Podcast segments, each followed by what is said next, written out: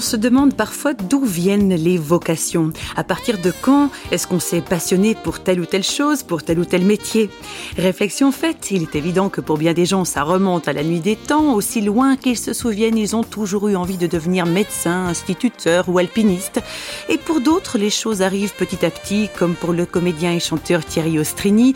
Lui, le théâtre, ça lui est un peu tombé dessus par hasard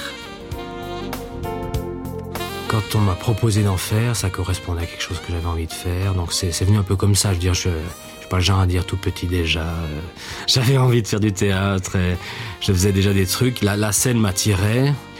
Et dans le théâtre, je crois que c'est ça qui correspondait à quelque chose que j'avais dans le cœur, c'est-à-dire de faire de la scène, quoi.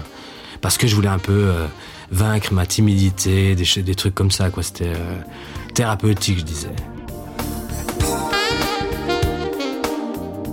S'il y a une chose que je vois comme une une constante dans ma vie, c'est ça. Il y a toujours eu une infinité avec le mot.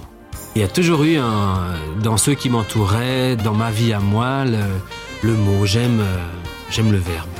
Ça a toujours été un point fort dans mes notes. Ça récupérait les maths et la physique. C'est le seul euh, terrain dans ma scolarité où je n'avais aucun doute.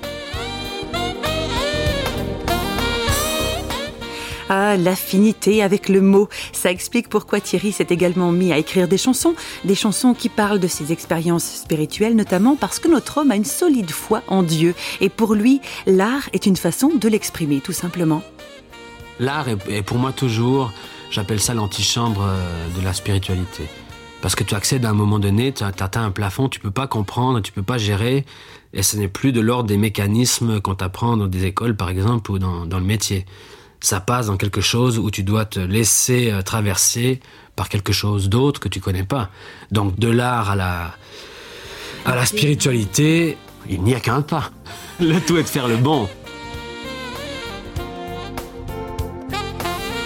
Ceci dit, la spiritualité peut revêtir des formes très diverses. Thierry en a expérimenté pas mal et il n'en a pas retenu que des aspects positifs. Dans les philosophies orientales, euh, c'est un petit peu ça le truc. Euh, j'ai un problème, mais ça n'est pas un problème. Alors, euh, c'est sûr, t'as pas de conflit avec les gens, tu tolères beaucoup de choses, mais au bout d'un moment, tu te retrouves sous un paquet d'immondices en te demandant ce que tu fiches là, quoi. Parce que tu résous rien, en fait. Je dis pas que le fait de résoudre des choses mène à tout, loin de là. Mais en fait, dans la foi chrétienne, c'est une balance équilibrée entre la partie active de l'être humain et la partie, euh, non pas passive, mais soumise de l'être humain. Tu peux pas gérer ta vie d'un bout à l'autre. Tu arrives forcément à un moment donné où tu as des conflits intérieurs. Et même dans la Bible, hein, moi, j'y vois moi des paradoxes.